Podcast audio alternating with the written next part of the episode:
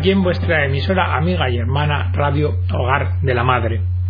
Ya vimos en el programa anterior cómo el fenómeno del tráfico ilegal de órganos está extendido mundialmente y hoy nos vamos a acercar más al contenido del fenómeno a través de un informe, un dossier que ha elaborado la agencia Fides. La expresión correcta es comercio de seres humanos con la finalidad de órganos para trasplantes ilegales, conocido como traffic in person. Es un tráfico de seres humanos que tiene la finalidad de la explotación y la reducción en esclavitud y en servidumbre de las personas. Las víctimas se recluyen directamente por los traficantes a través de la violencia, del engaño o de la amenaza y una vez recluidas son transferidas del país de procedencia al de destino siguiendo las rutas predeterminadas.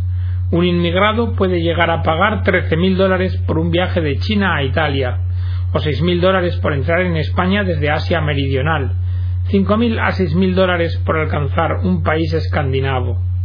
Las víctimas son privadas de sus documentos de identidad y reducidas a un estado de esclavitud se les convierte en objetos de compraventa y se les explota en mercados de prostitución, mendicación, trabajo negro y tráfico de órganos humanos.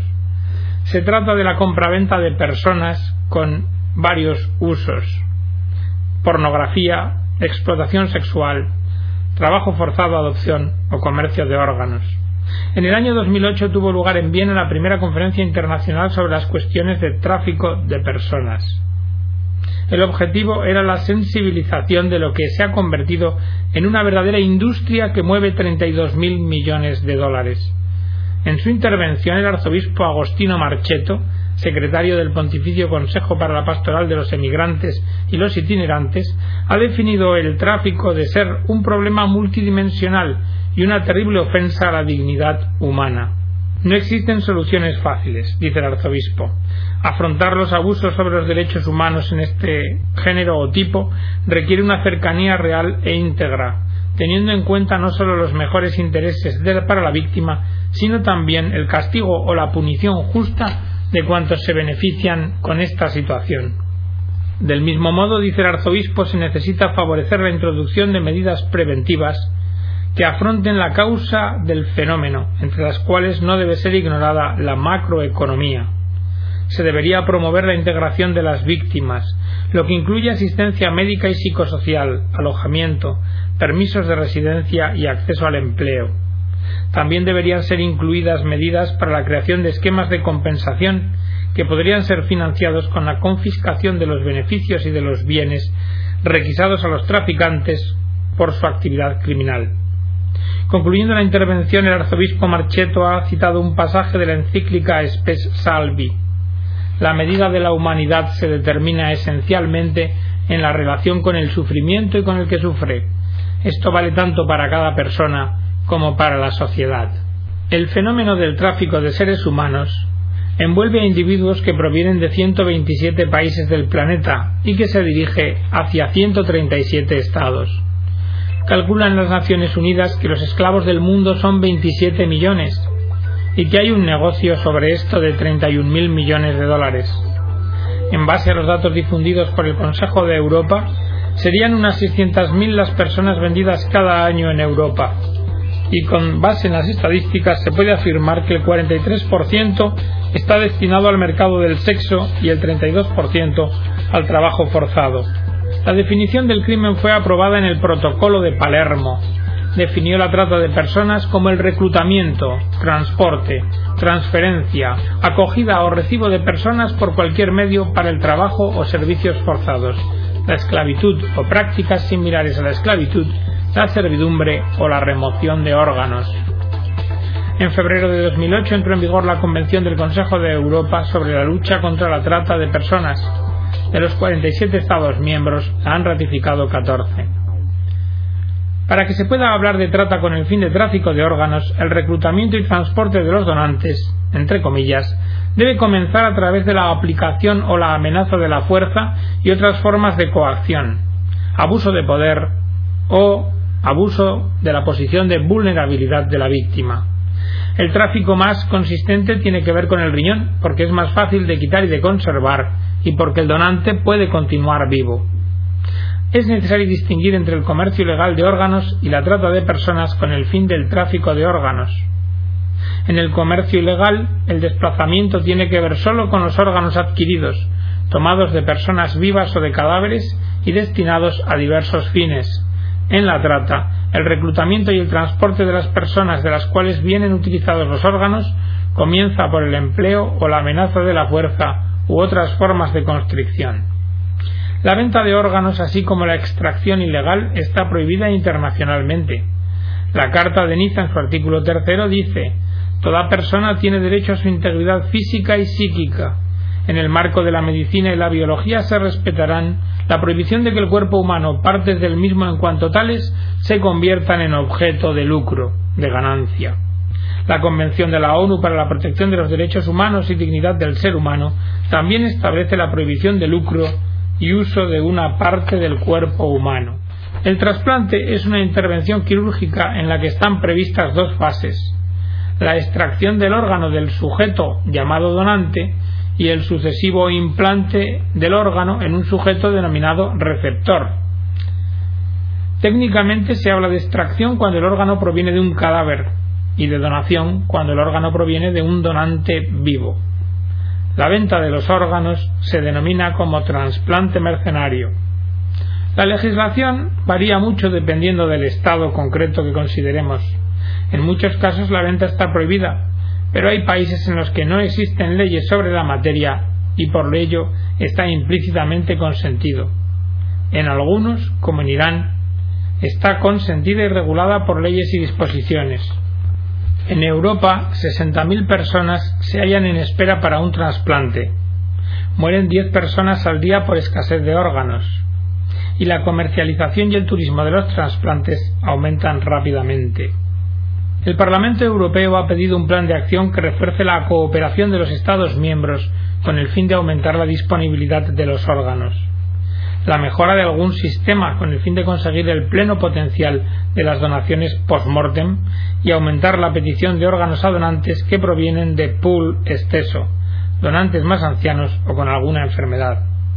Según la resolución, deberían crearse registros nacionales de control de donantes vivos y deberían introducirse disposiciones jurídicas rigurosas en relación a los trasplantes de donantes vivos para excluir cada posibilidad de venta ilegal de órganos, de coacciones a donantes y de pagos entre donantes y receptores. El Parlamento Europeo ha subrayado la importancia de la puesta en común de los órganos entre los Estados miembros de la Unión Europea y la institución de una Carta Europea de donantes de órganos. Es muy interesante la parte de la resolución dedicada al tráfico de órganos. El Parlamento Europeo sostiene que hay una unión entre escasez de órganos y tráfico, y subraya que es necesario ordenar datos posteriores sobre el tráfico de órganos. También denuncia que cuatro Estados miembros todavía no han ratificado la Convención de Naciones Unidas contra el Crimen Organizado Transnacional cinco estados no han ratificado el protocolo relativo añadido para prevenir, eliminar y castigar la trata de seres humanos. Nueve estados no han ratificado el protocolo facultativo de la Convención de la ONU sobre los derechos de los niños, venta de bebés, prostitución infantil y pornografía infantil.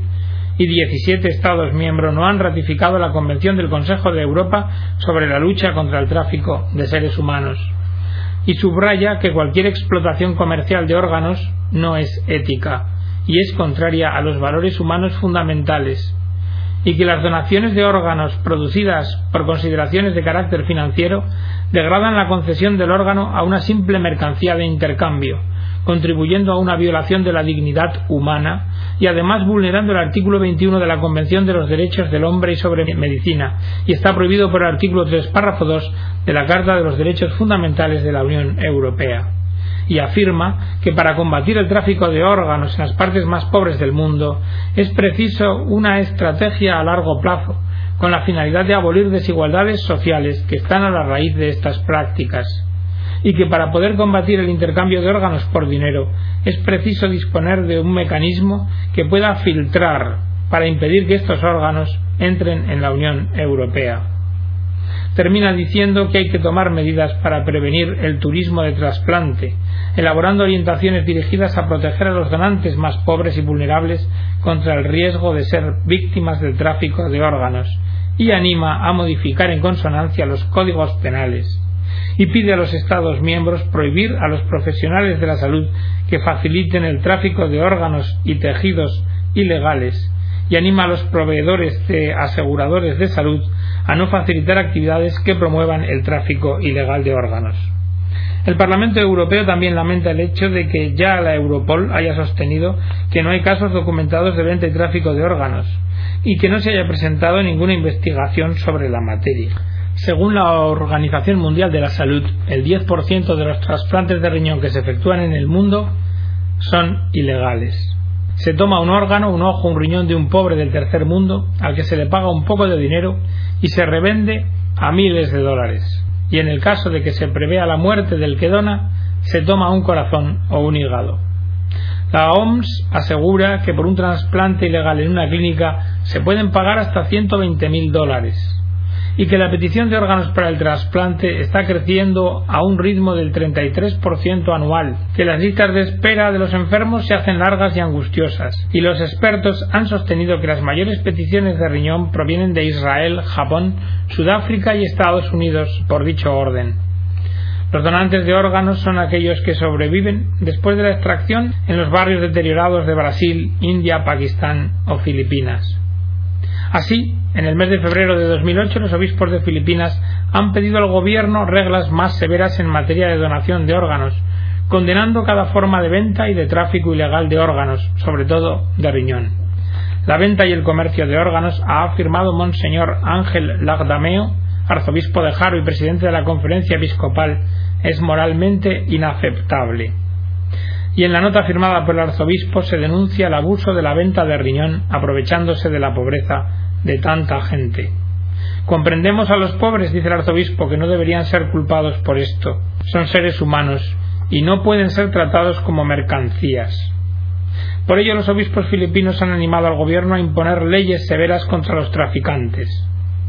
Según el Departamento de Salud filipino, el coste de un riñón estaría estimado en torno a los 3.600 dólares, de los cuales el donante recibiría solo un tercio de la suma, dos tercios restantes para intermediarios. Sin embargo, los paquetes trasplante que se ofertan tienen un coste de 70.000 a 160.000 dólares para el receptor. Al final del mes de abril de 2008, el gobierno filipino, para proteger los pobres del mercado negro de venta de órganos, restringió todas las donaciones de riñón a favor de los ciudadanos extranjeros.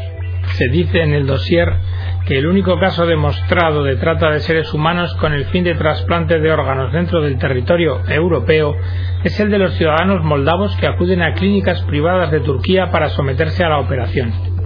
Incluso si los vendedores están de acuerdo, se puede considerar esta una forma de trata de seres humanos, porque el contrato comienza a través de una organización criminal que dispone de mediadores que se llevan a Moldavia y después porque la situación de gran necesidad vista por los ciudadanos de Moldavia se configura como una condición de fuerte vulnerabilidad para el vendedor.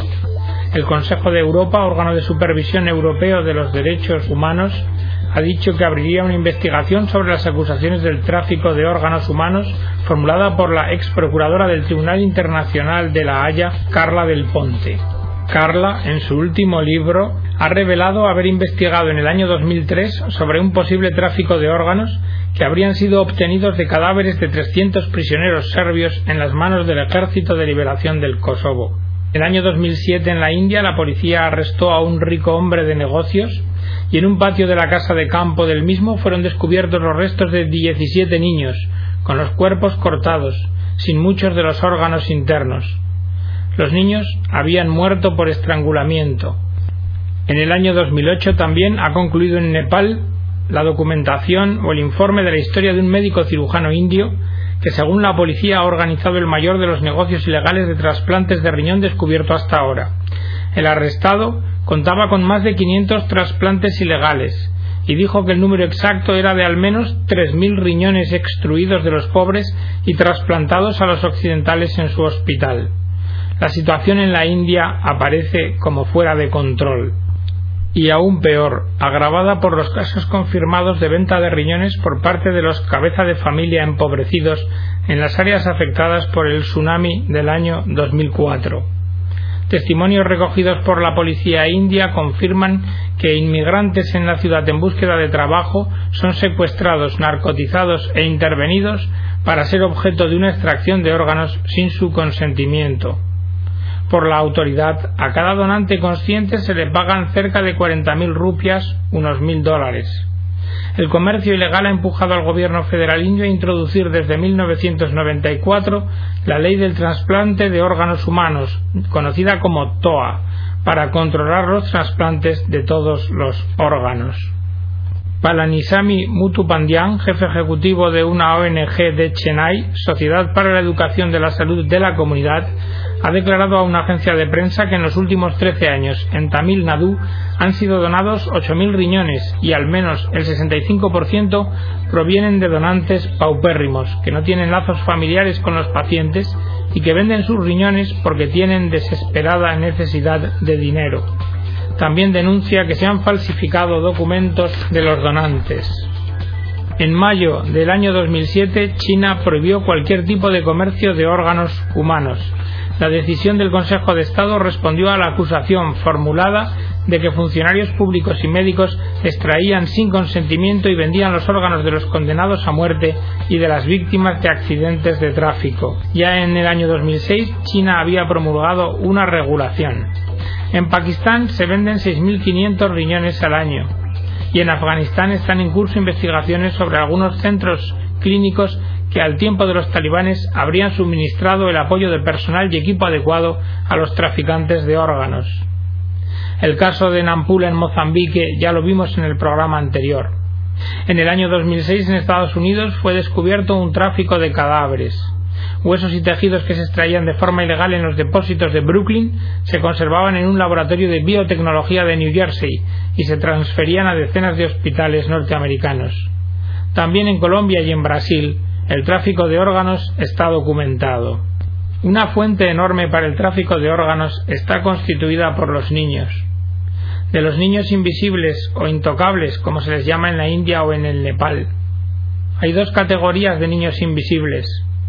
La de los niños que desaparecen en la nada y la de los niños que no fueron registrados al nacer. En el año 2007 la revista Lancet dedicó un número especial a los niños invisibles de nacimiento son 48 millones en el mundo, según los cálculos, y además es de constatar que hay 68 países que no envían a la Organización Mundial de la Salud ni un solo dato sobre las causas de muerte de los propios ciudadanos. En algunos países occidentales hace tiempo que se ha introducido el debate sobre cómo hacer legal la venta de órganos. Así, el Premio Nobel de Economía Gary Becker pedía la apertura de un mercado legal para la venta de órganos, porque manifestaba que iba contra el turismo de los trasplantes y que además esto hoy día sería un comportamiento socialmente aceptado. Y en 2006, en Boston, durante el Congreso Americano de Trasplantes, los cirujanos americanos propusieron legalizar el comercio de los órganos humanos. La misma idea se sostuvo en Inglaterra en el año 2005 durante el Congreso de la Asociación de Médicos Ingleses, y también es necesario considerar que en el año 2004 el Parlamento Europeo aprobó una directiva para la calidad y seguridad de las donaciones, abastecimiento, control, trabajo, conservación y distribución de tejidos y células humanas. Esta directiva determinaba los criterios con los cuales se pueden autorizar bancos biológicos privados para recoger y conservar material biológico y sobre todo establecía que los donantes pueden recibir una indemnización eso sí, extremadamente limitada para hacer frente a los gastos o a los inconvenientes resultantes por la donación. Frente a esto, la Convención de Oviedo de 1997 para la protección de los derechos del hombre y la dignidad del ser humano en relación con la aplicación de la biología y de la medicina afirmaba en su artículo 21 la prohibición del lucro, que el cuerpo humano y sus partes como tales no deberían ser objeto de lucro. Y en este sentido la legislación federal americana, que afirma con claridad que nada de valor puede ser intercambiado por un órgano. Lo que ocurre es que esta norma se analiza desde el punto de vista estrictamente ético y ya es infringida en los casos de venta de células y tejidos, El dossier de la agencia concluye con una pregunta. ¿Podríamos considerar ético y moralmente aceptable un sistema en el que las donaciones aumenten, pero donde son los pobres los que donan, mientras que los más ricos se contentan con recibir? La verdad es que cualquier vía que prevea una forma de compensación económica debe ser evitada, porque lleva a un reparto injusto de los órganos basado en la posibilidad de pagar y no en la urgencia médica real o prioridades de la lista de espera. Ideas de este tipo ponen en discusión la dignidad de cada una de las personas y ayudan a liberar una duda sobre una valoración peligrosa entre sanidad y mercado. Todavía evitamos ingenuidades inútiles. No cabe duda de que la unión entre salud y reglas de mercado existe y no se puede negar que la ley de la economía debe integrar la gestión sanitaria. Pero esto debe empezar sin sobrevolar los límites de la bioética, de la sanidad o el campo de la salud debe respetar. Magisterio de la Iglesia Católica y trasplante de órganos humanos. En el año 2000, en agosto, Juan Pablo II dio un discurso al decimoctavo Congreso Internacional de la Sociedad de los Trasplantes que tenía lugar en Roma. Después de mencionar una parte de la Evangelium Vitae, dice, merece especial reconocimiento la donación de órganos realizada según criterios éticamente aceptables, para ofrecer una posibilidad de curación e incluso de vida a enfermos tal vez sin esperanzas. Respecto a la transmisión de otras formas de vida en el universo, la comunicación de la vida humana posee una originalidad propia derivada de la originalidad misma de la persona humana. Y como la vida humana se propaga a otros hombres de una manera consciente y responsable, se sigue de aquí que esta propagación debe verificarse de acuerdo con las leyes sacrosantas, inmutables e inviolables de Dios, las cuales han de ser conocidas y respetadas por todos. Nadie, pues, puede lícitamente usar en esta materia los medios o procedimientos que es lícito, sin embargo, emplear en la genética de las plantas o de los animales.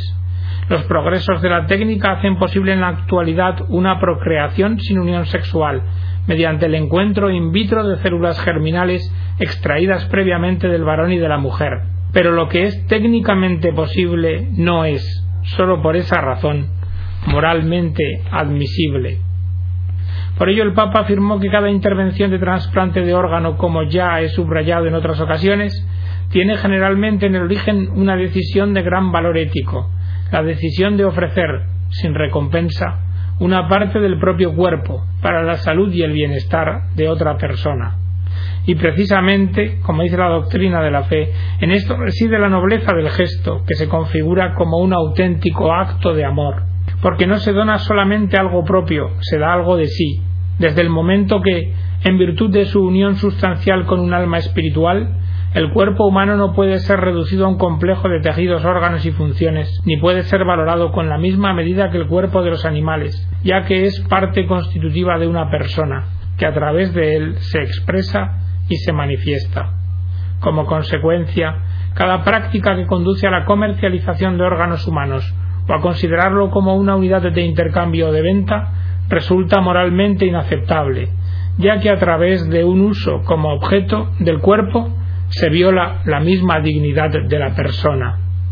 El Catecismo de la Iglesia Católica, en el Canon 2296, nos recuerda el trasplante de órganos no es moralmente aceptable si el donante o sus representantes no han dado su consentimiento consciente. El trasplante de órganos es conforme a la ley moral y puede ser meritorio si los peligros y riesgos físicos o psíquicos sobrevenidos al donante son proporcionados al bien que se busca en el destinatario pero es moralmente inadmisible provocar directamente para el ser humano bien la mutilación que le deja inválido o bien su muerte, aunque sea para retardar el fallecimiento de otras personas.